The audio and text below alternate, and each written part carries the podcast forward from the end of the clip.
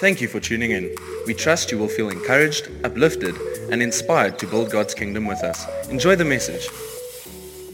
All right. Okay, we're continuing in the book of James, and um, I, I'm going to warn you that um, the portion of scripture I'm covering today, as I, as I prepared it, was so convicting.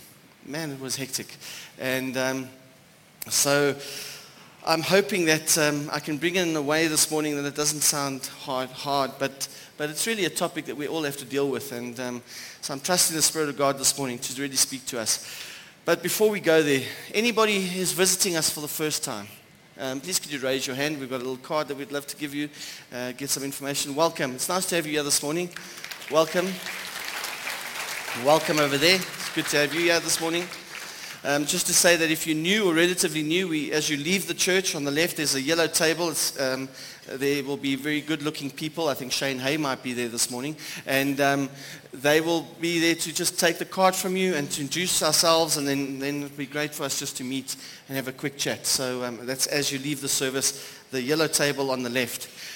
All right, so we're in James chapter 3 this morning, and we're going to be doing James chapter 3 this week and next week. And then Bryce will be starting James chapter 4 the, the week after that. And um, I thought that I'm going to stay within the theme this morning. So watch this video. We all sometimes need a word of encouragement. And words are so important to keep you in the right frame of mind. ungazulibala kusuka khona which means never forget where you come from remain humble and you know and stay hungry Never, never, ever, ever give up. when you're away from home hearing a south african voice gives me a constant buzz, a constant energy. words do change the game And we are truly inspired by the people of South Africa. All right. Words change the game. You know, that is so true in our own lives. Words change our lives. They change the game of our lives and um, they change the direction of our lives. I think that we, when we use our words, there's two ways we can use our words. We often can use our words to bring life. And when we use our words to bring life, we use our words to heal and to reconcile and to love and to show affection and to bring peace. Those are the kind of words that we love. And we love to use words like that. We love to see how those words impact people's lives. I think if you think about this morning, the impact that those kind of words had on your life. There's many stories that we, you go into YouTube and you hear all these stories of people that have done phenomenal things and they always, most of the time, go back to somebody who had verbalized that they believed in them, that they could do it that they had, they had the skills, whatever they needed, but there was somebody that verbalized and used their words to bring life to that person. The flip side is also true. Words are very destructive and destroying.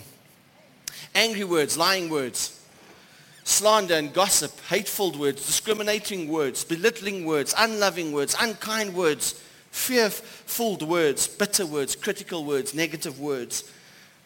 We hate these words because we know the pain that these words bring into our lives, the hurt. I think the thing as I reflected this, this week is that as much as we hate these words, oftentimes we're the instruments of these words. And that also brings pain into our lives. When we think of all the destruction and the hurt that we've caused by the things that we've said. We all have these examples. As a pastor, we counsel and often we'll speak to people, children, who are struggling through something, and often they'd say it's because my parent kept on saying, I'm not good enough. I'll never amount to something. Or there was a teacher. Or there's a spouse who says that their spouse is always belittling them and they've lost confidence and now they don't know what to do. And, and these words have destroyed something in their lives. You see, the way we speak can either bring life or it can bring death. The amazing thing about our words is that our words can edify people. It means our words can build people up. But have you ever thought about the power of your words in the kingdom of God? That our words can actually build the kingdom of God as we use our words to bring life. But as I said before, that our words have the potential not just to honor God, to bring glory to God, but they also have the potential to be unrighteous and full of evil, deadly poison. And so this morning I want us to look at that. Because as I prepared, this is the thing that kept on sitting in my heart the whole time. Is that isn't the greatest sin in our lives the way we speak? Isn't the greatest sin in our life the way we speak? We often think, and, and this is my story of the week, I, I realized that, that most of my thinking about sin is about what I do. I, I relate not wanting to sin by the things I do and very seldom think about the fact that most of my sin is actually what I say. And I realized this week that I hardly ever think about not sinning with my mouth. But I spend a lot of time praying about not sinning in what I do. And as I unpack this, I realized that, that the sin we need to deal with is our mouth. We need to deal with the sin of our mouth. It's a simple principle. You know, to do sin, you need the opportunity. You know, if you want to steal something, you need to be in a position for there, for there to be something to steal. If you want to commit adultery, there needs to be another person. You know, if there's no other person, you're not going to commit adultery. But the point is, is that when you open your eyes, you can sin with your mouth. Because we pick up that telephone and we get onto Facebook as we open and we lambaste and we blast and we carry on on Facebook because there's something we didn't like. And then we write a note to our friend on WhatsApp. Can you believe what Steve did last night? Who does Steve think he is? Wait, the Lord will deal with him. Hallelujah. I'm going to have my quiet time now. and in an instant, evil just flows out of our mouths, whether it's through our social media or whether it's the way we talk. I think it resonates as true. I think that was the hardest thing for me this week as I prepared because it is so true. It resonates as true. We do strive to do what's right. We do strive to live a life that honors God. We do want to be doers of the word. But we often fall with the way we speak, our words. Paul writes in Romans 3, 10 to 11, he says this, no one is righteous. None is righteous. No, not one. No one understands. No one seeks for God. All have turned aside. Together they have become worthless. No one does good, not even one. The point he's trying to make before you get too, too concerned yeah. He's concluding the first three chapters of Romans and he's trying to conclude that humanity naturally is sinful. But listen, interestingly, what he emphasizes on. Their throat is an open grave. They use their tongues to deceive. The venom of asps is under their lips. Their mouth is full of curses and bitterness. James in chapter 1, verses 26, writes the following. He says, if anyone thinks himself to be religious, now that means scrupulously observant of uh, the rituals of his faith. And that just means that if anybody thinks that he's doing the right Christian stuff and does not control his tongue, but deludes his own heart, this person's religion, all that work you're doing for God is worthless. It's futile. It's barren. It has no life. James is telling us that our acts of faith are worthless if our mouth and the way we speak doesn't support what we do. I think last week Rudolph challenged us a, lot about the fact that, that our faith is useless and dead if we don't do what the word tells us to do. If we're not doers of the word, our faith is useless and dead. And I think that James is continuing on that thing, that theme, and he's trying to tell us that our faith is useless if we do not speak right. Let me give you an example. If I had to go uh, to this afternoon and go and feed the poor and help um, orphans and widows, that will be phenomenal. But if I get home, and this isn't a prophetic statement, and my wife is there, and I lambaste her and I belittle her and I speak unkind, hurtful, painful words to her. What use is it that I spend the day trying to feed the poor and help the, help the needy? If I go home and I use my mouth to destroy and, and evil just comes out of it, what use is that? Where's our faith in that? So James unpacks this in chapter 3 from verse 1 to 12. And so let's read that together. I don't have it on the screens because it's too much. So um, share with a friend or go into your iPhones or read your Bible and let's read it together. Excuse me. Not many of you should become teachers, my brothers, for you know that we who teach will be judged with greater strictness. For we all stumble in many ways, And if anyone does not stumble in what he says, he is a perfect man, able also to bridle his whole body. If we put bits in the mouths of horses so that they obey us, we guide their whole bodies as well. Look at the, at the ships also.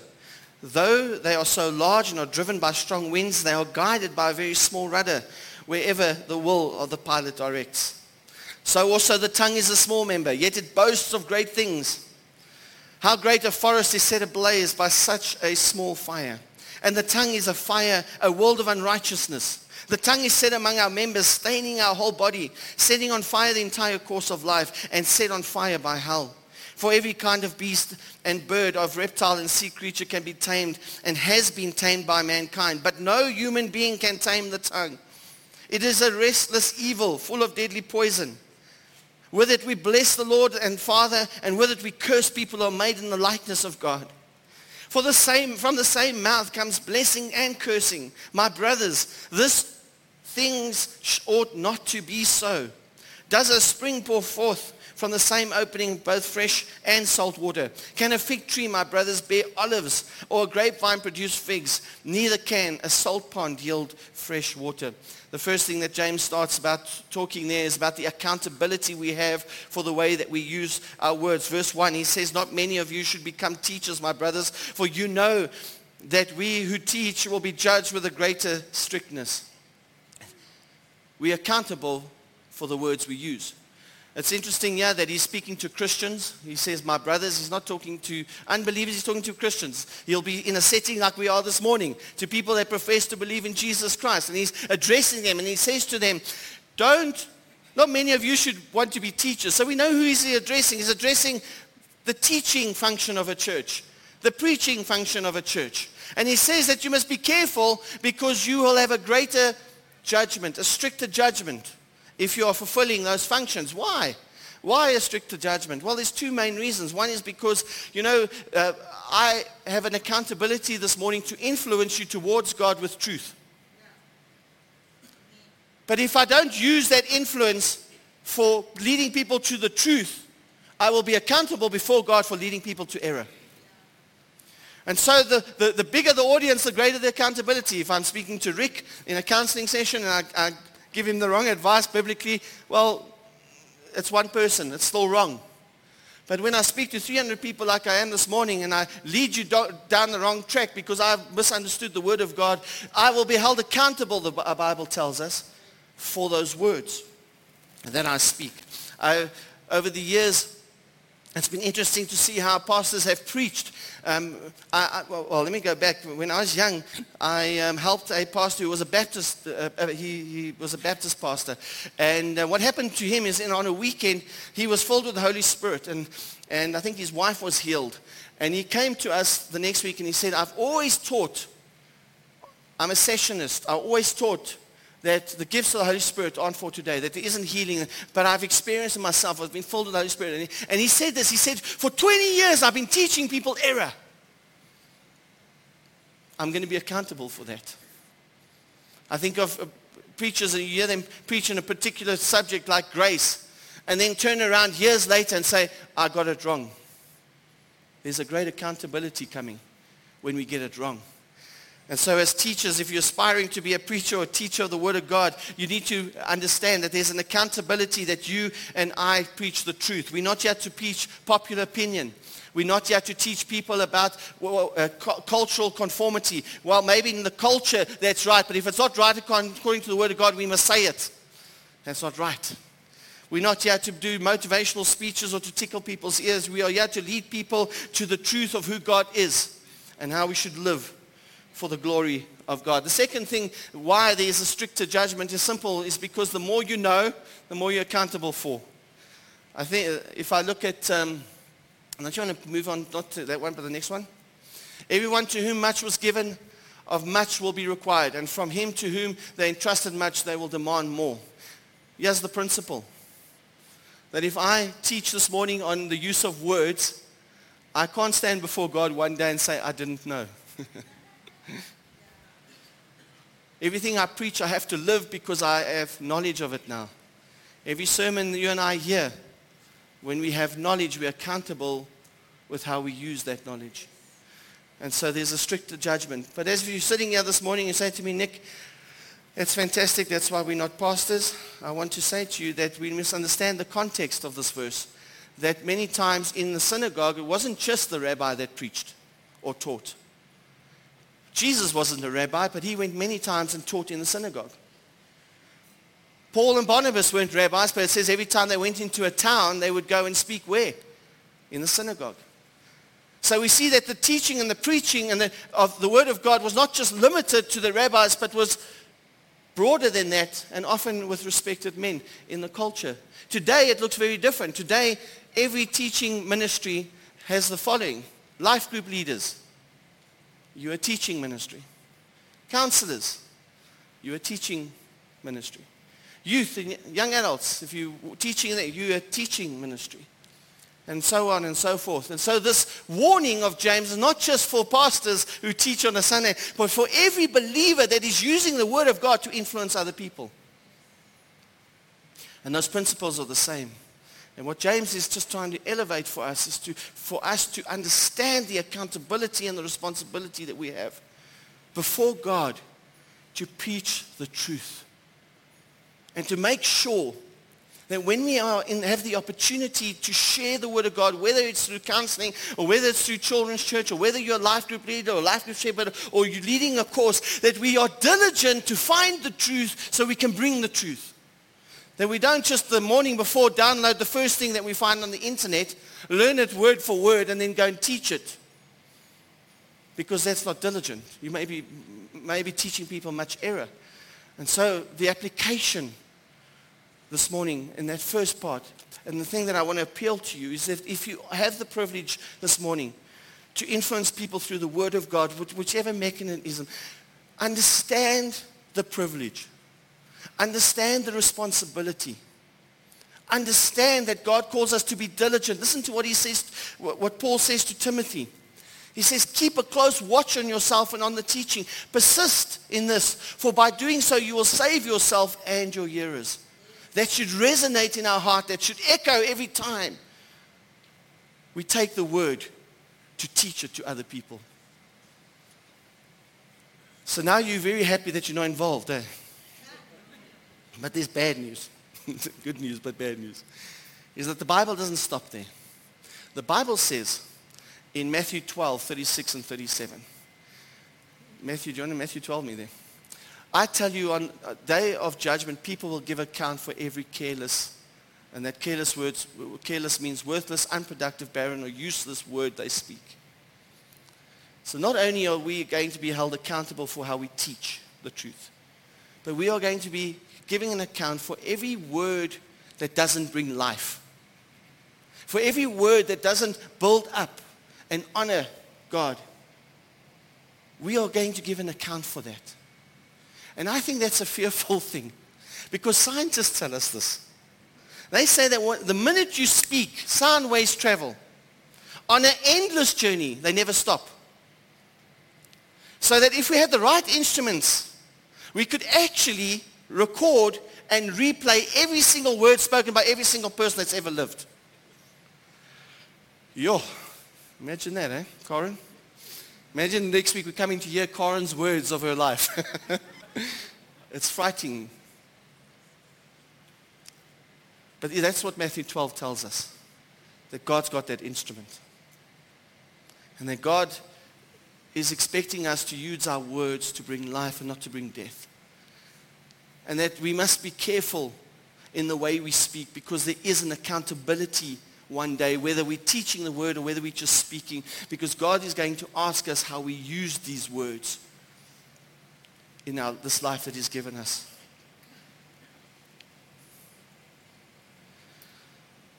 I don't think that James is discouraging us. That, that would be crazy. I don't think he's discouraging you from wanting to teach the word. Not at all. Because the Bible says, go into all the world and make disciples. How do you make disciples? By teaching them. The Bible tells us that, uh, Paul writes in Romans, he says, how do people know the gospel or hear the gospel? How will they ever be saved if they don't hear the word, if somebody doesn't come and teach them? Paul says in Timothy, he says this, he says, it's a noble thing to aspire to want to be a teacher elder. And so the Bible's clear that it's good that we use our words to honor God and to further his kingdom. So James is definitely not discouraging us. He's encouraging us to be wise and to use our words to bring life. To understand the responsibility we have in the things we say. To understand that nothing that I say will ever go into, will ever actually die, but it, it just travels and it travels and it travels. It's an amazing concept. That. There's so much that you could talk about that, but I don't have the time this morning. As he moves into verse 2, he says, For we stumble in many ways, and if anyone does not stumble in what he says, he is a perfect man and able to bridle his whole body. And this is quite encouraging because James acknowledges that we do stumble in many ways. And that we probably do stumble in many ways in the way that we speak. And he acknowledges that. But he introduces a very interesting concept here, a very interesting thought. He says that if anyone does not stumble in what he says, he's a perfect man. Now, now, you need to understand what that perfect means to understand what this verse means. That perfect doesn't mean perfect sinless man. He doesn't, he's not saying that if you can control your tongue, you'll be perfectly sinless. No, he's not saying that. That word actually means perfectly mature. And so it's more a, a play on maturity. So he's basically saying the more we mature in our faith, the more we should see the change in the way we speak. The more we mature in our faith, the more control we should have over our tongue. The more we mature in our faith, people should be able to see it in the way that when we interact with them, that they go, have you ever been, let me ask you this question, have you ever been in a place and you hear somebody speak and you go, I'm sure they're a Christian. Why? Because of their words. And what, what James is encouraging us, he's saying as we grow in our understanding, as we grow in this relationship with God, one of the things that needs to change, one of the things that's an indicator that it's in our hearts is the way we speak. Because it changes. It goes from all this evil and death to life and encouragement and edifying. The second thing that, that he picks up yeah, is that mature believers who can control their tongue have probably learned to control the rest of their life. What does he mean? This is what he means. If the tongue is such a restless, uncontrollable instrument of sin, if you can learn to control that, the rest will fall into place. Because the worst thing, the hardest thing for us to control is not the passions of the flesh but the restlessness of the tongue. And so he's encouraging us to, I think, take it very seriously that we deal with the way that we speak.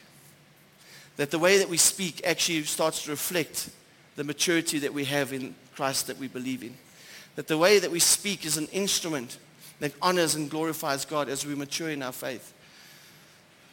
And as we learn to do that, the rest will fall into place because we'll learn to have control over the rest of our body. My learning from that was that I've got it the wrong way around.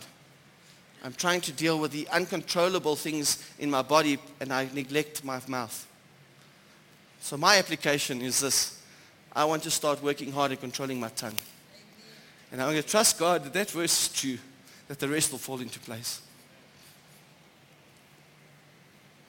James continues in verse 3 and he starts now to speak about the power of the tongue. He uses three analogies. Analogy of a horse with a bit in its mouth, a ship with a rudder, and, and a, uh, a spark, a fire that, that sets a forest on, on, uh, on fire. And he uses this simply to, to do two things. To show us that the tongue is powerful because it gives direction. It controls the direction of our lives. But the power is also, uh, the, the tongue is also powerful because it's so destructive. And so we need to be very careful. Verse 3 reads like this. It says, if we put a bit into the mouths of horses so that they obey us, we guide their whole bodies as well. Look at the ships also. They are also so large and are driven by strong winds. They are guided by a very small rudder wherever the will of the pilot directs. So also the tongue is a small member, yet it boasts of great things. How great a forest is set ablaze by such a small fire. And the tongue is a fire, A world of unrighteousness. I'll stop there. Have you ever ridden a horse? it's not fun, eh? No. I love horses. I really do. But I, I'm so scared of horses because they're so big and powerful, you know. And every time I've ridden a horse, the bit hasn't worked because if I go left, the thing goes right. And so, um, so I just don't ride a horse. But I love horses. They're beautiful. But the thing that I, that the reason I'm so scared of horses is because I see how powerful they are. You know that a horse can be powerfully useful. When a bit is in a horse's mouth and it's tame, you can use it in farming, for example. You can use it in travel. You can use it for leisure, like show jumping and, and going on long rides in the forest, whoever does that. Okay. But a horse, when it's tame and has a bit in its mouth, is powerfully useful. The opposite is also true. A wild, untamed horse is powerfully destructive. Have you ever seen a, a wild horse? I know people like that. Um, but it's scary, isn't it? Because it, it's, it can damage. And it can kill and it can hurt. How many people have you met who've got wild, untamed tongues? How much damage has wild, untamed tongues done in your life? This is the point that, that James is making. That our tongues can be so powerfully useful if we use it right. But it can be so powerfully destructive if it's untamed and wild. He uses a second analogy, and he uses this analogy of a boat on the sea. And, and, and it's amazing that these massive boats can, can navigate themselves on the sea with a small little rudder. It's amazing. It's amazing that they can go from one place to another, that they can navigate around storms, that they can miss icebergs when the rudder's working. But a boat with no rudder will probably never get to its destination. A boat with a, no rudder uh, will probably be shipwrecked. And in all those, there's so many pictures of, the, of truth around what our tongue can do. How many times have you found yourself in a shipwrecked position because of something you said? How many times have you tried to rescue something into a direction because something that you said was misinterpreted interpreted, or you shouldn't have said it, and now all of a sudden the direction of something has changed?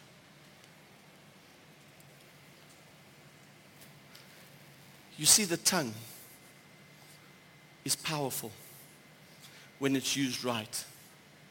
But it's equally powerful in its destruction when it's used wrong. He then moves on to the third analogy.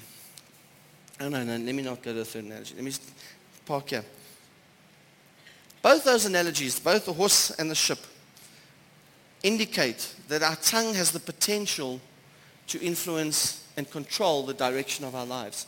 Because that's actually what he's, he's using them for. You can control the direction of a horse through a bit. You can control the direction of a boat through a rudder. How does our tongue control the direction of our lives? I want to give you some examples because that's the only way I can explain it. How many times has the tongue, your tongue, my tongue, influenced the direction of our marriage because of what we said? both good and bad. How many times has our tongue influenced the direction of our careers? Because of what we said. How many times has our tongue influenced a friendship, relationship, the direction of it, because of what we said? And I'm hoping those few examples will just give you a glimpse that our tongues, in fact, do control the direction of our lives. And then if we, here's the scary thing. If we don't seriously try and use our tongues for life, we seriously run the risk of being a victim of an untamed wild tongue or a rudderless boat, shipwrecked. He moves on to the third analogy and he basically says this. He says that, have you ever seen how a massive fire in a forest starts? Through a spark. Now we understand that principle. We understand that fires just start with a spark. I went and looked at the biggest fires in the world started through a spark. That's what I Googled. And um, the following came up. Last 2018, there was a fire in California, and a guy was, was hitting um, something with a hammer, and it sparked, and a hot metal fragment fell into a f- field that was nearby. And uh, 85 people, 85 people lost their lives because of that fire. Uh, firefighters were injured. 153,000 acres was burnt, and they destroyed 18,000 structures. A spark from a hammer. Mrs. O'Leary, this was the biggest fire before that, was 1871, which was a long time ago.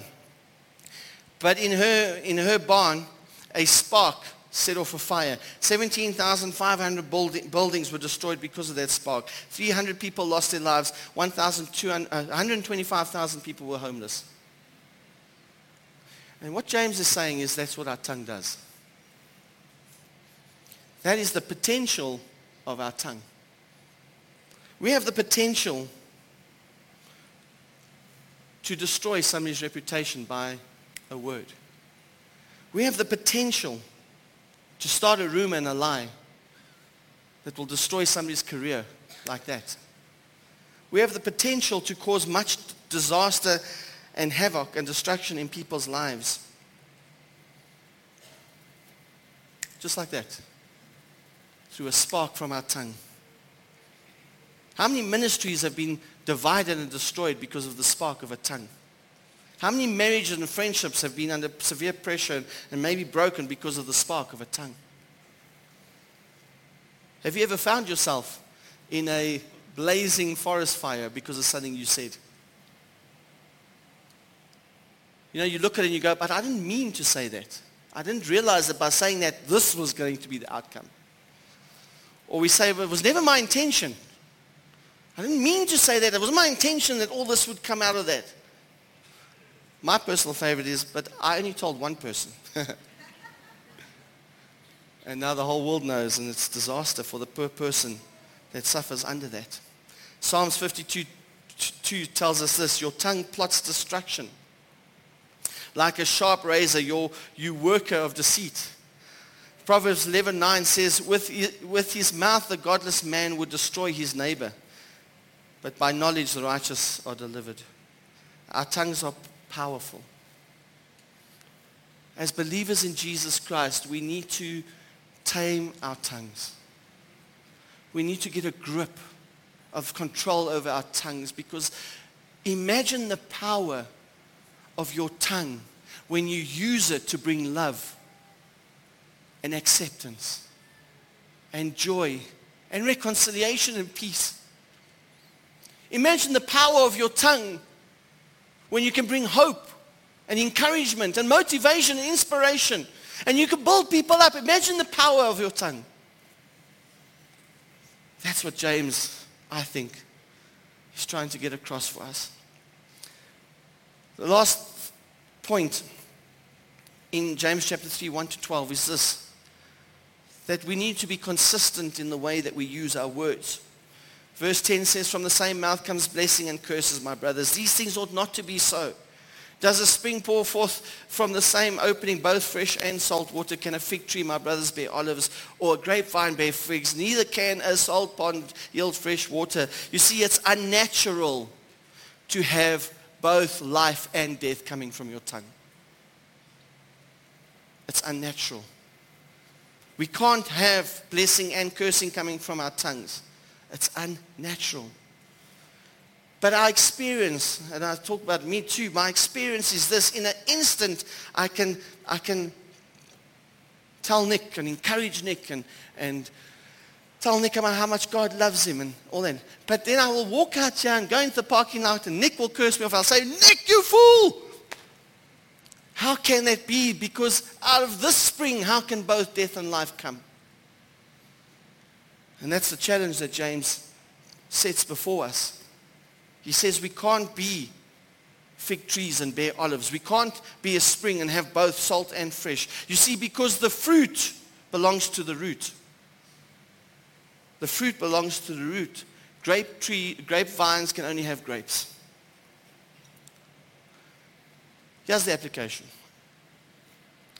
If I have Christ in my heart, and if I'm filled with the Holy Spirit, and I'm walking with God, that's my root, my heart should demonstrate that by what I speak. It would be unnatural then for anything else to come out. Jesus tells us in Matthew 12, 34, he says, you brood of vipers, how can you speak good when you, you are evil? For out of the abundance of the heart, the mouth speaks. Later on, Matthew 15, he says, but what comes out of the mouth proceeds from the heart. And so what we begin to see, and what we see James is starting to touch on, is that if our hearts are right, our mouths will be right. If our hearts are right, our mouths will be right. But if our hearts are not where they should be, we will probably be an unnatural spring and it will be this and it will be that. But if our hearts are right, the fruit will be demonstrate will demonstrate the root. You can see what's in a person's heart by the way they speak. Harsh tongues have angry hearts. Negative tongues have anxious hearts. Overactive tongues have unsettling, unsettled hearts. Filthy tongues have un- impure hearts. Critical tongues have bitter hearts. Gossiping tongues have unfaithful hearts. Slandering tongues have competitive hearts. But the opposite is also true. Compassionate tongues have loving hearts. Truthful tongues have honest hearts. Joyful tongues have happy hearts. Encouraging tongues have edifying hearts. You see, if you spend any amount of time with any person, you should be able to see what's in their heart by the way that they speak. James quite clearly says to us, my brothers, these things ought not to be so. There's an appeal from James to us this morning that as believers in Jesus Christ, let the heart that has been renewed and transformed by God dictate what the mouth speaks. Because that would be right. And that's what we should be striving for. Listen to Ephesians 4.24. It says, Let no corrupt talk come out of your mouths, but only such as good for building up, as, as, fit, as, fit, as fits the occasion, that it may give grace to those who hear. Colossians 4.6, Let your speech always be gracious, seasoned with salt, so that you may know how to, you ought to answer each person.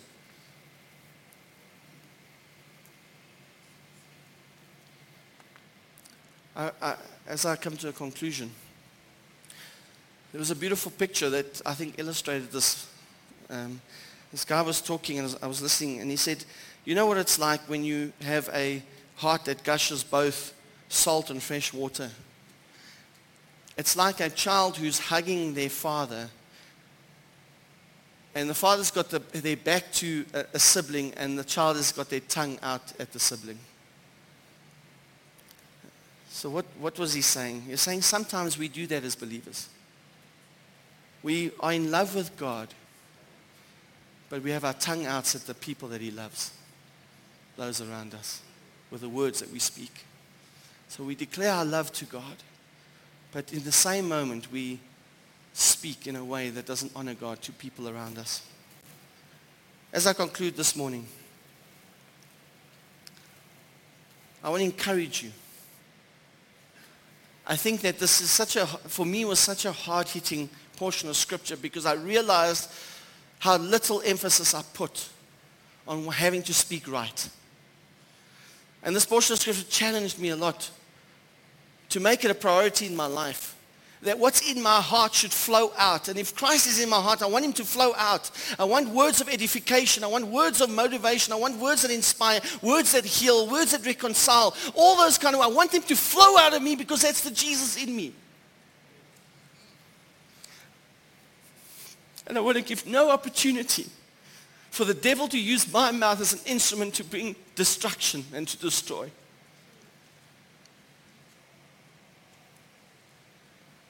But James tells us we can't tame the tongue.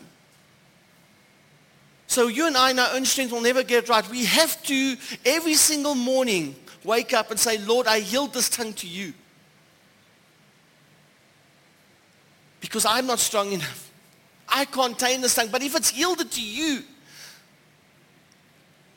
Lord, I can do this. And every time you speak something that is not uplifting and something that you know this isn't right, I shouldn't be saying this kind of thing, sit back and say, what is in my heart? Why am I saying that? And take that back to God so he can heal you.